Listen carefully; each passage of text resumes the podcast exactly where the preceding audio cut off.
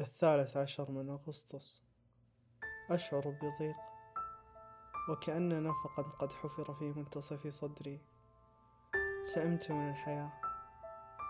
محاولتي للتشبث بالحياة أصبحت مثل محاولات شخص مبتور اليدين للإمساك بصابونة مبللة. أغبط السعيدين. أريد أن أتحرك، أن أنجز، أن أفعل، لكن لا أستطيع. لسبب ما لا أستطيع حتى أن أقف. الاستلقاء متمسك بي، وعلى ما يبدو أنني ممسك به أيضا. يا ليوم تناقض. عقلي يكاد يجزم أنه يمكن أن يصبح الأفضل، ولكن جسدي يرفض ويكذب هذا الشيء، ويقبض على صدري ليؤكد لي ذلك، وكأنه يقول لي: هيا قم، افعل ما كنت تريده، أتحداك. الضيقة تزيد. أريد البكاء، لكني رجل، وعلمني مجتمعي أن الرجل هو رجل آلي بلا مشاعر، فلما أفيض بهذه المشاعر؟ كم أنا مضحك. أسعى لسعادة الجميع عدا نفسي. أشتاق للجميع، ولكني مجرد إضافة للآخرين. مثير للشفقة فعلا. أشعر بالتعب الآن لمجرد الكتابة. ألهذه الدرجة أنا مستسلم؟ أم أني سئمت الحياة؟ أين ذاتي التي كانت سعيدة ومليئة بالروح؟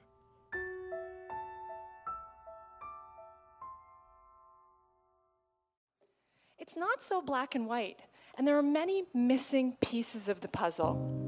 The more information we have on diet, exercise, and weight loss, the higher the rates of body dissatisfaction and life dissatisfaction we have than ever before in history.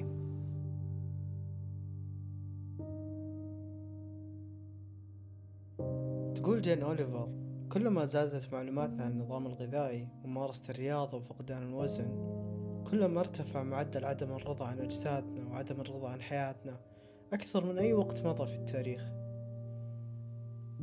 للأسف الكثير صار يربط السعادة بهدف معين أو شيء أو شخص معين فقط، وينسى ذاته. يقول: أنا راح أكون مبسوط إذا شريت سيارة أحلامي أو اشتغلت بوظيفة أحلامي.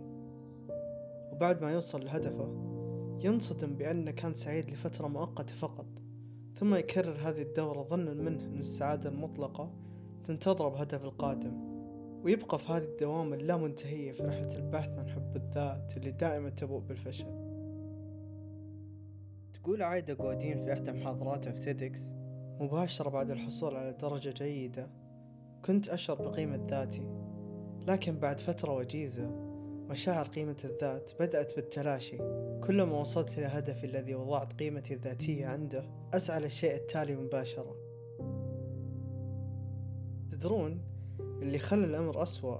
أن الشخص إذا استخدم وسائل التواصل الاجتماعي راح يضاعف الشعور بالسوء عنده، لأن الناس راح يعرضون الجوانب المثالية في حياتهم، وهذا بيزيد التوتر والشعور بالسوء داخلك.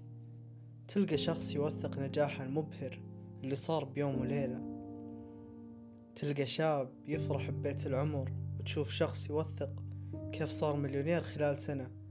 وهالشيء ممكن يوصل الشخص إلى أسوأ مرحلة من كره الذات، ويبدأ بالتقليل منها. واحدة من أكبر الأسباب في هذا الشيء هي تربيتنا. للأسف الكثير من العوائل تهدم حب الذات من الصغر، وتخلي سعادتك مشروطة بشروط اللي أغلب المرات تكون مو كويسة للطفل. لازم تصير دكتور إذا كبرت، لازم تكون كذا عشان تكون ناجح، وتنبني صورة للطفل من الصغر أن نجاحه وسعادته مقرونة بالأهداف اللي الأب والأم حطوها لطفله. وفي حال فشله في واحدة منهم تبدأ المقارنات اللامنتهية. برمجيات الطفولة كانت سبب لبناء صورة لذاتنا مهمشة، وهذا الشيء يؤثر على الشخص في جميع جوانب حياته. فمثلا في الجانب الاجتماعي يصير الشخص يبحث عن رضا الناس وسعادة الناس، فيسوي أشياء فقط عشان يكسب قبولهم وإطراء منهم، وهذا يمهد الطريق لمزيد من القلق والاكتئاب في حياته.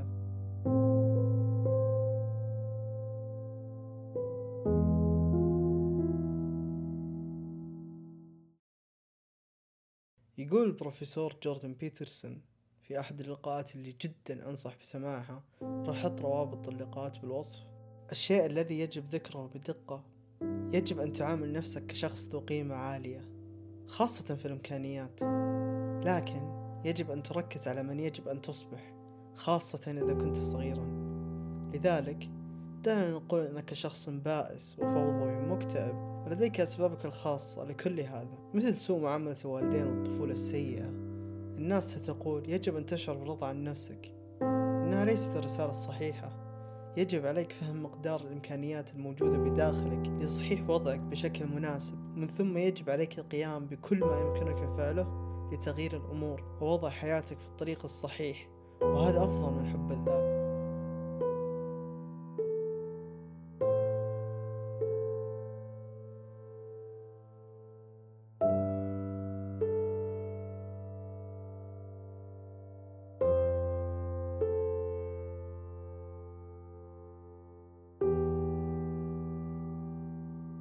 جوردن أثار نقطة شدتني كثير لما قال ان الناس تقول لك انك لازم تكون راضي عن نفسك، وهالشيء اشوف انه محاولة من مجتمعنا باننا ما نواجه مشاكلنا الداخلية. علمونا ننتظر الطبطبة من الناس بدل ما نواجه ونحل مشاكلنا الخاصة او العطب اللي مسبب الخلل. الفترة هذه انتشرت الطبطبة وطلبات المواساة اللي بنظري تغير مفهومها تماما من طلب الناس للتخفيف عن الحزن وغيرها، وتحولت لجملة تنكتب او تنقال عشان يركضون وراء اهتمام الناس لهم بشكل مثير للشفقة. خصوصاً بوسائل التواصل الاجتماعي راح تلقى أنواع وأشكال من طلبات المواساة المثيرة للشفقة. بالنهاية خلونا نبعد شوي عن السلبية وخلونا نتكلم عن الجانب الإيجابي لكره الذات. بس كيف ممكن نطلع شيء إيجابي من موضوع صفة سلبية؟ عدم الرضا عن الذات ممكن يغذي الرغبة بالتغيير ويخليك تغير مجرى حياتك وتواجه مصاعبك. ذكرياتك السيئة راح تكون لك مثل الوقود عشان توصل لهدفك وتعوض الوقت اللي عشته في حالة سوء.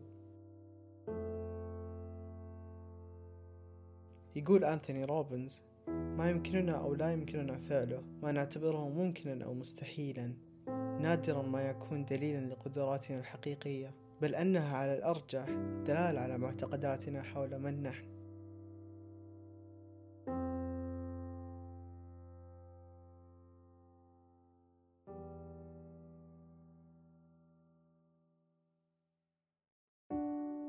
نقطة أخيرة أبغى أتكلم عنها، تذكر دائما أن نفسك حق عليك.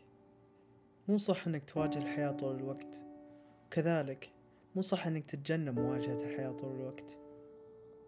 سمعت حلقة رهيبة من بودكاست ريحان تتكلم عن أن في بعض الأحيان الاستسلام قد يكون انتصار لك.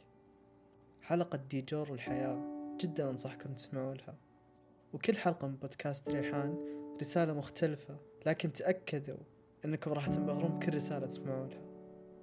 راح أحط رابط البودكاست بالوصف، ولا تنسون تشاركون الحلقة وتقيمون البودكاست. التقييم جدا مهم لأنه بيوصلنا شريحة أكبر من الناس.